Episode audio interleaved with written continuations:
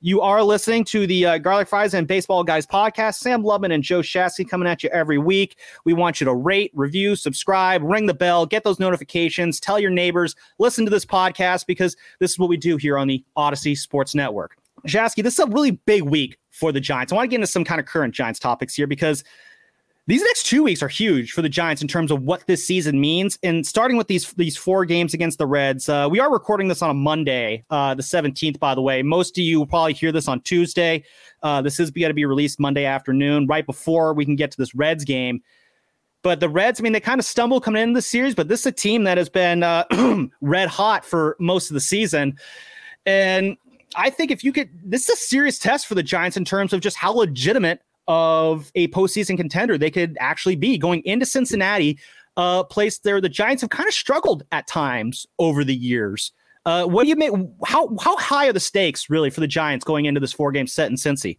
I think it's going to be an awesome series. And uh, yeah, I think this is a good litmus test, uh, a measuring stick game, if you will. I also think that you're looking at a young team with a player who's cooled off a little, but Elly De La Cruz is everything the Giants are looking for and then some, right?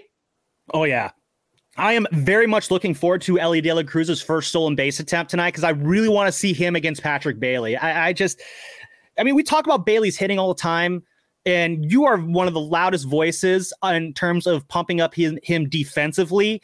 And watching him throw, watching Bailey throw dudes out is is it's it's more fun than watching him hit sometimes. So I am very excited to see just kind of how he stacks up trying to throw out De La Cruz. We saw him, saw him go against Corbin Carroll already this year. That's one battle that we're going to be having a lot of fun watching for the next 12 to 13 years.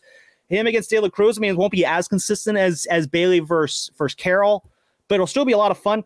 Really, I see this as a series where if you if you could at least split this series, I think at minimum you have to at, split this series with the Reds. If you take three or four, though, I think it ups your credibility in terms of what you are as a postseason contender, especially going into a series against the Nationals this weekend. Because you take if you could take three or four against the Reds, then you have six games against the Nationals, Tigers, and A's, and you have to stuff your face with those six games.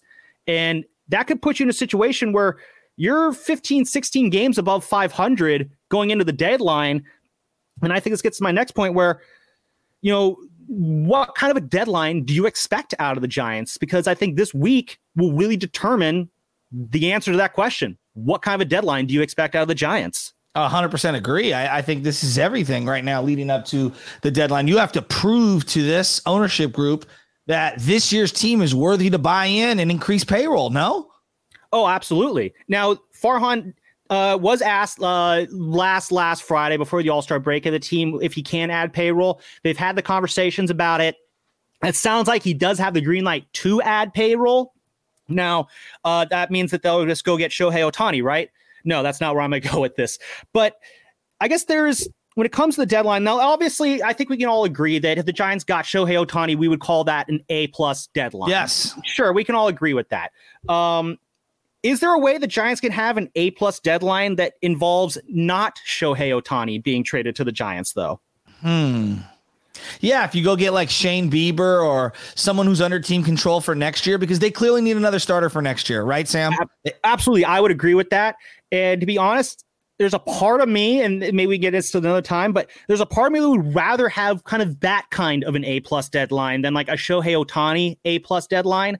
I look at this team as I compare this deadline and what the Giants should do to the 2009 trade deadline, where none of the moves the Giants made, I thought really kind of lit the house up. Uh, Freddie Sanchez, very nice move. They got him for Tim Alderson. And did it help that year? Yes, but where that deal really helped out was in 2010. Yeah. And you know, it got it drummed up excitement uh, at the end of that season. Remember the, the last that, that run at the end of 2009. It was an exciting run. You know, the Giants had that "We're in this" campaign. It got you yes. jazzed up.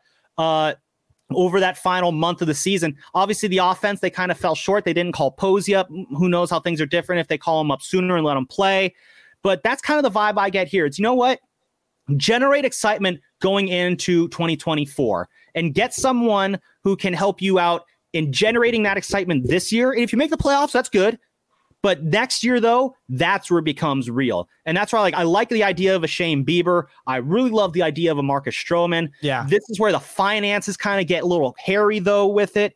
And Farhan's going to have to get creative in terms of, sh- you know, shedding some money and in terms of bringing some money back in because, and this is, I know we love talking about money and the, the Giants they have 11 million to play with before they cross that CBT threshold and have to start paying taxes on money. And I know they want to have a clean cap sheet uh, before they try and throw a bunch of money at Shohei Ohtani.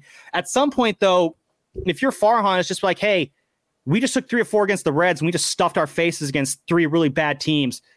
To hell with the CBT threshold. I'm always on team spend a billionaire's money. If I'm Farhan, I'm on team spend my billionaire boss's money at, at some point, especially if you have a hot week this week. Yeah, I agree with that. I mean, I'm always wanting to spend more money, but they have to spend wisely. They've spent poorly. You know, Ross Stripling and Manaea and Joc Pederson. I mean, it's like $40 million of crap. I mean, let's just mm-hmm. call it what it is $50 million of crap. So I don't really want to hear about, oh, we need to have a clean financial sheet. Don't stop paying mediocre players decent money. Yeah. And that's where I think the real heat's going to start to come on Farhan is, yeah, this was not a smart off season for them money wise at this point. It's going to be even worse next year when Manaea and uh, Stripling execute their $15 million player options, barring two of the most incredible second half pitching runs we've ever seen in Major League history. And that's going to be the frustrating part.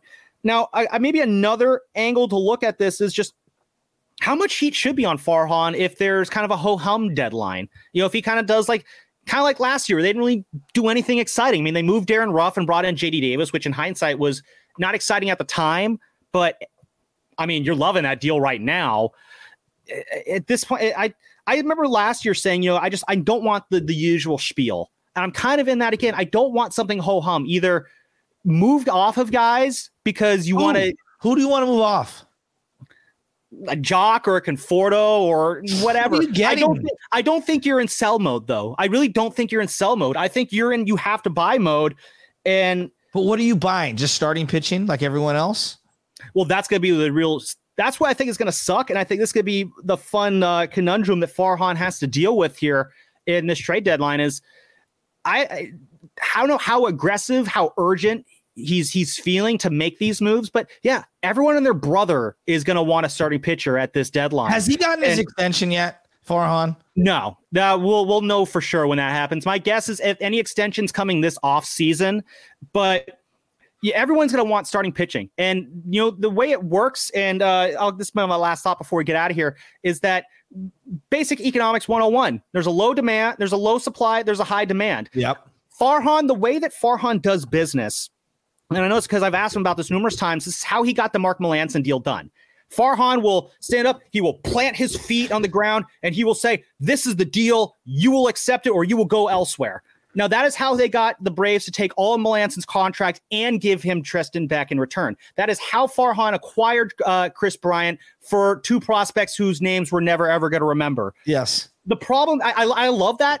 I, I kind of like that approach. I love that kind of, you know, my way or the highway kind of approach.